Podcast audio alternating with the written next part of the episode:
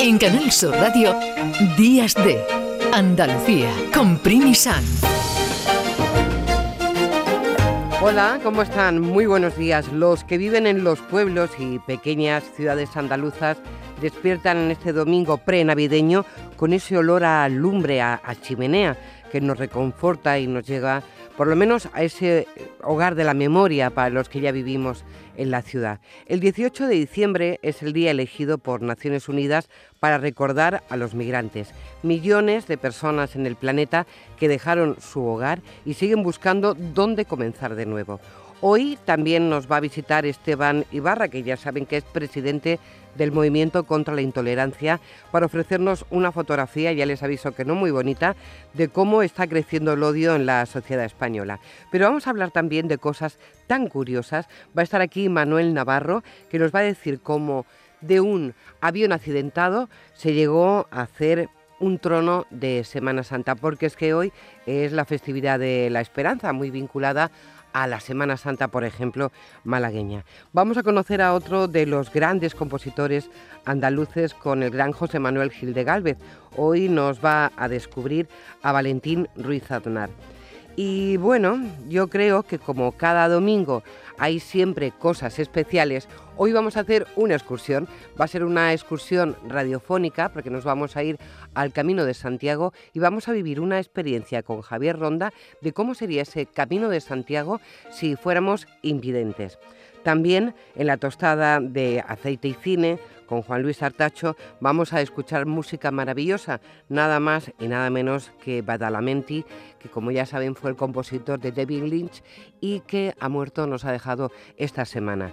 Y estamos en tiempo de Navidad y es tiempo de verdiales. La conexión entre los verdiales y también el flamenco nos la trae Lourdes del Postigo, perdón, Lourdes del Postigo, que como ya saben, viene cada día, cada domingo, a cerrar nuestro tiempo de radio y viene hoy con invitados. En fin, esto es lo que hoy le planteamos en este tiempo de radio que se llama Días de Andalucía.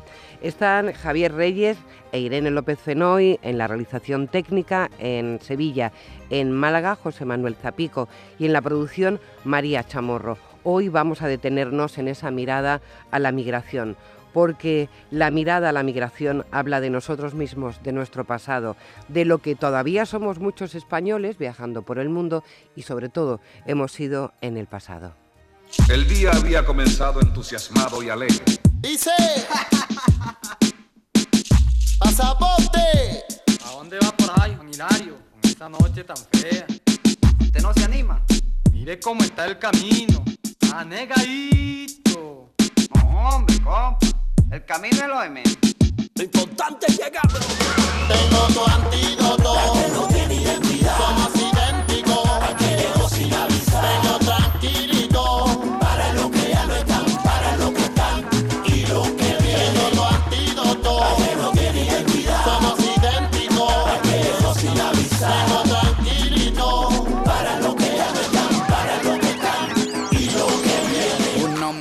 Nunca es fácil dar el paso de dejar el hogar propio sin poder, en muchas ocasiones, mirar atrás.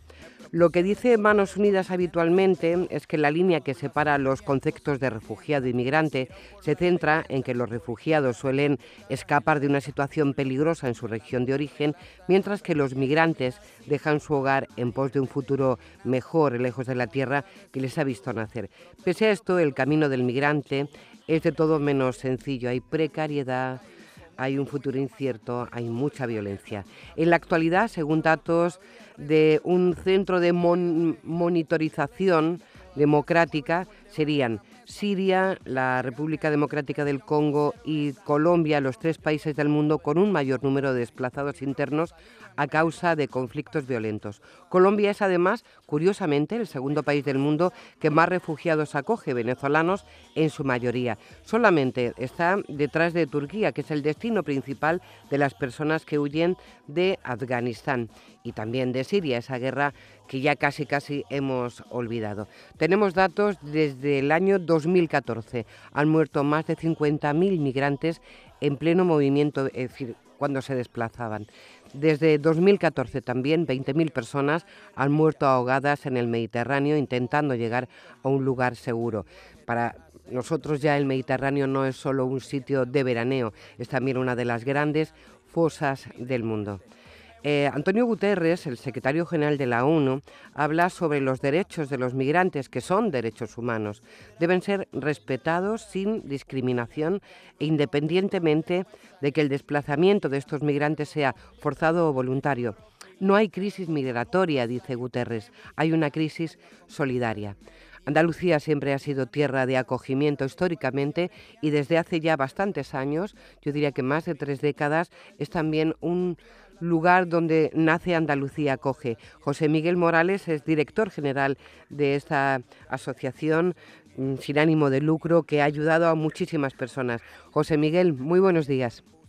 Hola, muy buenos días, ¿qué tal? Bueno, los datos, leer esto a mí siempre me cuesta muchísimo trabajo, José Miguel, porque parece que estamos hablando de una película y es una realidad, es, un, es dramático para millones de personas. Cuando surge Andalucía acoge es precisamente cuando ya empezamos a notar el sufrimiento, el dolor de estas personas que llegan, que han podido llegar a nuestra tierra. Eh, cuéntanos cómo ha sido la evolución de Andalucía acoge desde que se fundó. Bueno, la evolución de Andalucía Acoge, como de otras asociaciones, es la evolución también de la, de la España democrática y de la España diversa, ¿no? Y, de la Andalucía democrática y la Andalucía diversa.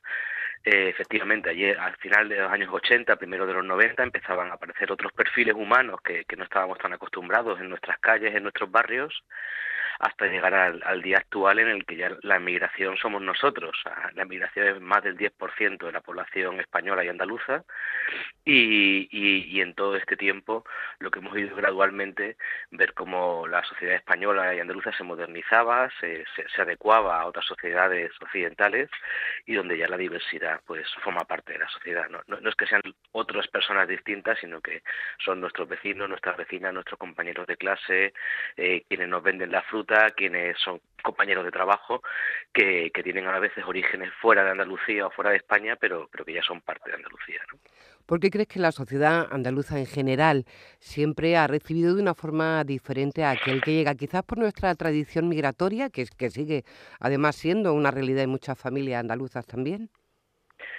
Cuando nosotros eh, hace 30 años le pusimos acoge a, a las entidades porque pensamos que el sur siempre ha tenido esa característica de dimensión humana, cálida en las relaciones y de, y de la acogida, ¿no? Es decir, incluso cuando económicamente esta tierra era, era eh, más humilde de lo que es, de lo que es ahora, eh, esa idea de, de, apoyo al otro y de, y de la acogida siempre ha estado ahí. Entonces, eh, bueno, no, no, sé si más que otros, otros territorios, pero desde luego Andalucía ha hecho gala históricamente de, una capacidad de, aceptar al diferente y de, y de acoger que, que nosotros peleamos porque siga siendo un valor en nuestra sociedad y pensamos que en, medida, en gran medida lo es, aunque siempre hay situaciones que nos gustaría que fuesen mejores. Ahí vamos en este momento, ya estamos en el año prácticamente 2023, la realidad en Andalucía ha cambiado, la realidad, las migraciones en el mundo están cambiando de forma extraordinaria porque cada vez hay más necesidades, se ha unido un, nuevo peligro para la humanidad, que son todas las migraciones que tienen que ver con el cambio climático que, están sucediendo y que también provocan muchos desplazamientos. Aquí en Andalucía, desde hace ya mm, bastante años, hay algunos puntos negros que vosotros habéis llevado al Parlamento Europeo. No sé si ha sido esta semana, pero hace muy poco ah, habéis intentado mm, en Bruselas eh, mantener encuentros con eurodiputados para, para, aclarar un poco y sobre todo para llamar la atención sobre qué está pasando en asentamientos muy concretos en Huelva y en Almería. ¿Qué está pasando allí? ¿Qué mira Andalucía coge? Sí, es, es eh, me, me, me, gusta mucho cómo has contextualizado porque efectivamente las migraciones al final lo que hacen las personas migrantes fruto de, su falta de, arraigo y, de, su falta de apoyo muchas veces es, sufrir de manera más intensa los mismos problemas que vivimos las personas que hemos nacido en España, eh, sea una cuestión medioambiental como mencionabas antes o sea el problema de la vivienda que todos sabemos que es un problema absolutamente estructural en el país y que, vive toda la población o inmensas capas de la población, no solamente la migrante. ¿Qué ocurre? Que cuando además eres trabajador migrante en una zona rural eh, del sector agrícola, pues tiene muchas papeletas para que ese problema de acceso a la vivienda se plasme en lo más intenso que es acabar viviendo en una chabola. ¿no? Entonces, eh, es muy interesante esta, esta idea de que al final las personas migrantes sufren los mismos problemas que las personas autóctonas, solo que con más intensidad. Y hemos ido efectivamente hace hace 10 días al Parlamento Europeo a plantear que, que bueno, que, hace falta que, también las instituciones europeas pongan una mirada en esto, porque al final eh, estas personas trabajan en explotaciones agrícolas. Eh, hay que decir que hay empresarios que, que intentan generar prácticas eh, socialmente responsables, otros no tanto, eh, hay ayuntamientos que intentan encontrar soluciones, otros ayuntamientos no, no, no están por esa labor, o sea que aquí hay, aquí de todo, pero lo cierto es que tenemos municipios, como es el caso de Níjar, donde calculamos que en torno al 10% de la población de Níjar vive situaciones de chabolismo. Y Europa también tiene que hacerse responsable de esto y tiene que empezar a plantear cómo puede eh, apoyar cualquier iniciativa que busque soluciones, porque al final esos tomates o esas fresas acaban siendo consumidas en, en otros países de la Unión Europea. O sea que aquí hay un bucle que va mucho más allá de lo local. ¿no? Y, y, bueno, hemos tenido mm, por lo menos la atención, no sabemos si, si ahora se, se ejecutará algo, pero sí hemos conseguido llamar la atención de, del equipo del Comisario Europeo de Empleo, que es quien gestiona el Fondo Social Europeo y, esperamos que se impliquen en, en, esta búsqueda de soluciones. Bueno, oímos noticias a veces de incendios terribles en esos asentamientos. Hay también voces como las vuestras que nos cuentan qué está pasando allí, pero ¿qué está pasando allí? ¿Cómo son esos asentamientos, José Miguel? Bueno, son, como digo, el, el, último recurso para poder intentar acceder a un techo de, de personas trabajadoras. Esto es muy importante. La gente que vive en los asentamientos, en su inmensa mayoría, son trabajadores agrícolas que subsisten pues echando unas horas en una explotación agrícola, otras horas en otra explotación. Eh, algunos de ellos incluso tienen su, su, documentación de permiso de residencia, con lo cual eh, no hay ningún motivo para que no accedan, y, y, algunos incluso con contrato de trabajo, ¿eh? eh, que, no hay ningún motivo para que no accedan a una vivienda si no es, pues, eh, por un lado, las dificultades generales de acceso a la vivienda que hay en este país y por otro lado, a veces también mucho recelo y tenemos que decir que aquí hay un componente de racismo que, también juega un papel importante, eh, por el cual, pues, no es casual que las personas que viven en esos tengan normalmente origen o marroquí o subsahariano, eh, con lo cual, pues, eh, la, discriminación que viven las personas eh, de, África se nota, se nota en, el acceso a la vivienda también. Y luego, evidentemente, una vez que una persona se ve obligada a vivir en esas condiciones, sin, agua corriente, sin acceso a saneamiento, sin retirada de basuras, la mayoría de las veces, pues aparecen ya situaciones propias de, la, de, la, exclusión y la marginalidad, a veces problemas de convivencia y situaciones que, que evidentemente tienen que ver con la exclusión social y que, y que, y que no son propias de, de un país eh, europeo del siglo XXI. Pues ya que has dicho Europa, eh, José Miguel, ¿qué os ha dicho el eurodiputado en relación del, del gremio, de, es decir, de empleo? ¿Qué solución os ha dado o ha escuchado? Cuéntame cómo fue la reunión. Bueno, en la reunión estuvieron eh, una asesora directamente de, del comisario europeo de empleo y varios miembros de su equipo y lo que nos planteaban era eh, en qué medida el Fondo Social Europeo, que es una herramienta de financiación con la que se financian muchísimos proyectos en, Andalucía y en España, eh, podía, podía de alguna manera paliar esa situación o, o ayudar a, solucionar esta situación. Y nosotros lo primero que planteábamos es que eh, sería es necesario empezar a generar, eh, a romper el triángulo de eh, empleo, vivienda y racismo, ¿no? Es decir, este, este, triángulo que es el que, el que el que opera en las, en las zonas de asentamientos se tiene que romper con la implicación de los gobiernos municipales, que Europa aporte el presupuesto y que luego eh, una parte de los empresarios eh, puedan implicarse eh, comprometiendo, por ejemplo, intermediación para el acceso a la vivienda, que es una es una solución que se ha planteado en algunos sitios. Y aquí el Fondo Social Europeo podría ayudar mucho puesto que persona que tiene su contrato de trabajo, eh, el Fondo Europeo podría financiar parte de estas viviendas siempre y cuando eh, los empresarios fuesen los que los que comprometiesen digamos esos alquileres ¿no? o sea que, que, hay camino y que y que además eh, es que es imprescindible para que tengamos una producción agrícola que, que no sea a costa de violar derechos humanos otro de los temas que planteáis precisamente en este Día de las Migraciones es que en nuestro país mm, hay que introducir cambio en el reglamento de extranjería.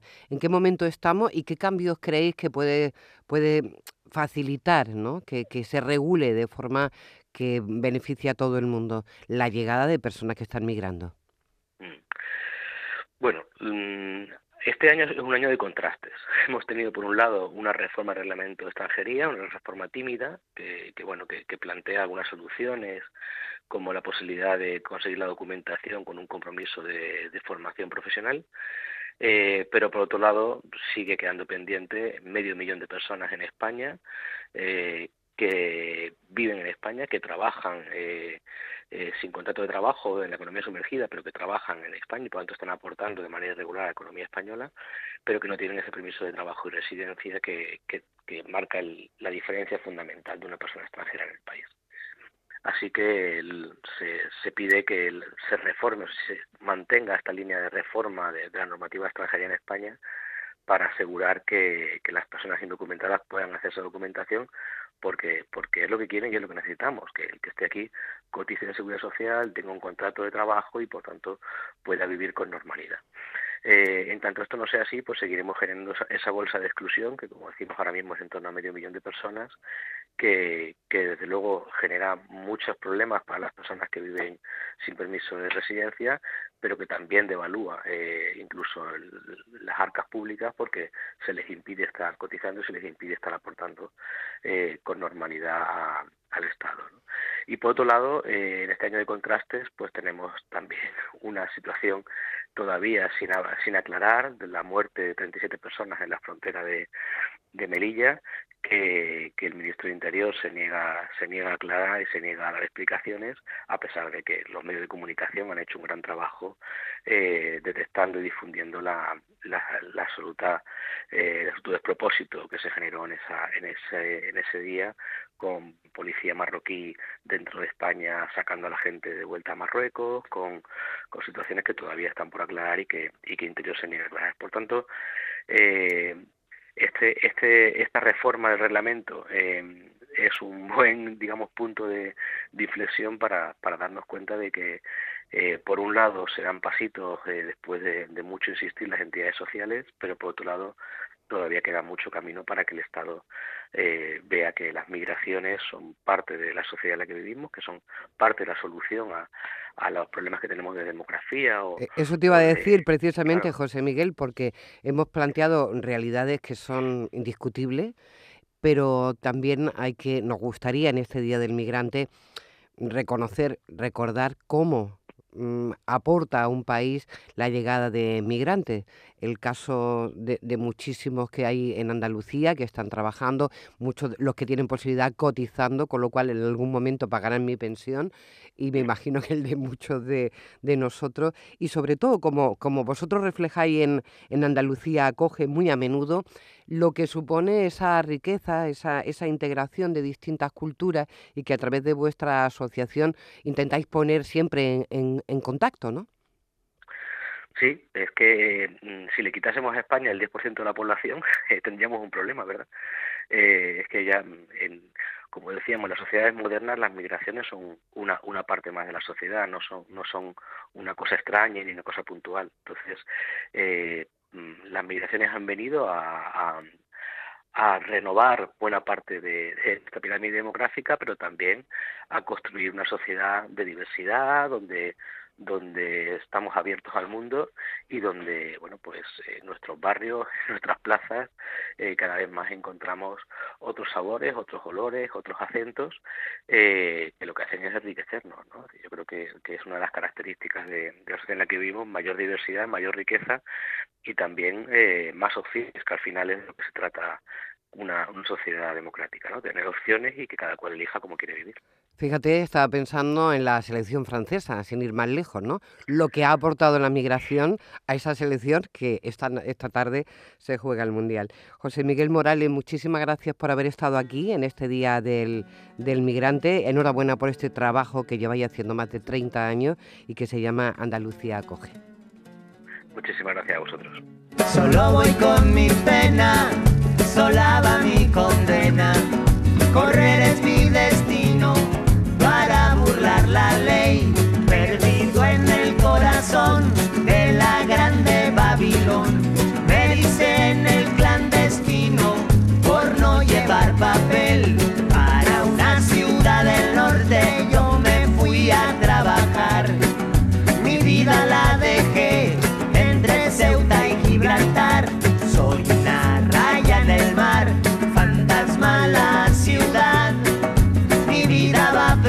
vida, dice la autoridad. Solo voy con mi pena, sola va mi condena. Manu Chao con esta canción que se ha convertido en un himno internacional. De hecho, esta versión está grabada con personas de todo el mundo que aportan cada uno esa gotita de su cultura hecha música. Muchos de los refugiados, de los migrantes que llegan a Andalucía, que llegan a España, eh, han dejado sus estudios a medias quieren seguir estudiando. Para eso, la CRU, que es la Asociación de mm, Rectores de las Universidades Españolas, sacó adelante un proyecto donde mm, la sociedad, a través de las universidades y de las ONGs, apoya a estos jóvenes que quieren seguir estudiando. Tenemos un ejemplo en la Universidad de Málaga, se llama UMA Refugia, y a través de cuatro ONGs o asociaciones de derechos humanos, como ACEN, CEAR, Cruz Roja, mm, están intentando que estos jóvenes vivan con un poco de normalidad y puedan terminar sus estudios. Así que vamos a acercarnos a conocer mejor en qué consiste este proyecto con Manuel Ladux, que es trabajador social de la Universidad de Málaga y además es coordinador de este proyecto que se llama UMA Refugia. Buenos días, Manuel. Hola, buenos días, Primi. Bueno, estábamos hablando de la importancia que tienen en el mundo laboral los migrantes y también de la importancia que tiene que muchos de estos jóvenes que llegan aquí a Andalucía puedan seguir sus estudios. ¿Vosotros cuánto tiempo lleváis y cómo valoras tú la experiencia? ¿Cómo está siendo? Empezamos en septiembre de 2015, eh, pocas semanas después de lanzar el, comunicado de la CUE a que sea referencia y desde esas fechas hemos conseguido que terminen estudios eh, 22 personas refugiadas y actualmente tenemos matriculadas a 55 personas en la Universidad de Málaga con solicitud de protección internacional o con estatuto de refugiada eh, en activo. Vosotros realmente os centráis más en personas que tienen ese, ese régimen, el de refugiado, que migrante en sí mismo. Sí, eh, o refugiados o, personas solicitantes de protección internacional, que puede ocurrir que todavía no se ha resuelto su caso y no tiene ese estatuto, pero sí los mismos derechos y deberes que cualquier otra persona eh, que, sea, que sea refugiada. Cuéntanos cómo son estos jóvenes, qué es lo que quieren seguir estudiando y sobre todo si venían ya con, con los estudios como a media y aquí los terminan o realmente comienzan de nuevo una carrera. ¿Cómo se hace la selección? La selección, bueno, se hace como tú has comentado, derivando los perfiles de, la, de las cuatro entidades con las que trabajamos y que tienen, eh, trabajan los expedientes de personas refugiadas en la, en la provincia de Málaga, que son SEA, SEA ACE, Cruz Roja y Malacoge. Y una vez derivados, eh, empezamos un proceso en el que se, mm, de conseguir la documentación necesaria para convalidar eh, los créditos necesarios para iniciar estudios o bien para continuarlos. Eh, generalmente, eh, prácticamente el 80% de las personas inician estudios o eh, nuevos estudios más que más que continuar, porque hay veces que es difícil encontrar convalidar, claro. Y mm. la convalidación puede ser muy complicada cuando sales corriendo de un día para otro de, tu ciudad, es bastante complicado. Bueno, ya que hablamos de correr, eh, ¿cómo ha sido? Yo, yo creo que de alguna manera las personas, los jóvenes que a través de la Universidad de Andaluza acceden a este programa de, de estudio, reflejan muy bien cómo son las últimas migraciones. Me imagino que hace unos años llegarían jóvenes de unos países determinados, ahora nos cuenta, y ahora la guerra de Ucrania ha marcado también esta realidad. Sí, y además con unos tiempos y unas, unas situaciones sobre ello totalmente diferentes.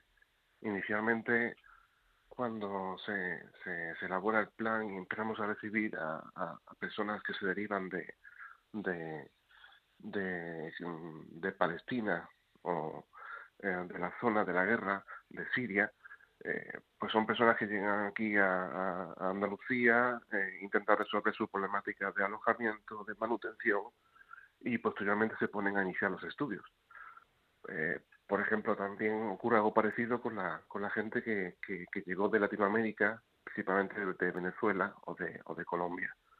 Pero el último perfil que hemos recibido ahora, eh, con, con las personas que, sobre todo las chicas, las mujeres que han venido de Ucrania, son personas que a las dos semanas de estar aquí en, en las familias de residencia de acogida están, están solicitando ya cómo, cómo iniciar estudios, continuar estudios, porque tienen resuelto eh, la problemática de alojamiento o de la manutención gracias a esas familias de acogida y esas, esas casas de acogida.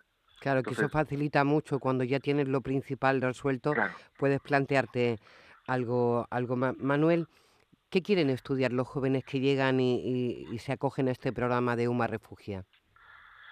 Principalmente quieren estudiar también carreras que, que le puedan rendir en, la ciudad en la que está, en la que están alojados. Eh, muchas veces vienen con una idea, pero luego se enfrentan a la realidad también profesional de la zona y, se quieren integrar, como bien decía antes José Luis, ¿no?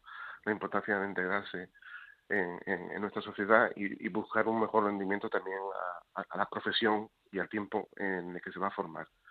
Depende un poco también de cada zona. Aquí en Málaga tenemos una fuerte demanda de, de, ingenierías, eh, de turismo, de derecho, las facultades de, de salud también tienen mucha demanda, traducción e interpretación también, son carreras que ellos se pueden animar si vienen del mundo árabe, viendo también la, la relevancia que tienen en la, en la zona de la Costa del Sol. Eh, intenta también buscar una, una, una carrera, unas habilidades profesionales que, que le rindan al tiempo de inversión. Y tenéis ya mucho egresado, es decir, ¿ya se han licenciado muchos de estos alumnos que habéis tenido en acogida? Sí, desde que empezamos en el año 2015-2016 hay 22 personas que han terminado estudios. Habrá que darle la, la enhorabuena. Manuel, sí. nos ha gustado mucho tenerte aquí con nosotros hoy porque mm, hablando de migraciones hay que hablar también de esperanza, de realidad y nos ha gustado muchísimo poder dar e, este perfil distinto que tengan un estupendo día y nada, felices fiestas que ya están a la vuelta de la esquina. Igualmente para ti y para tus oyentes. Muchas felicidades.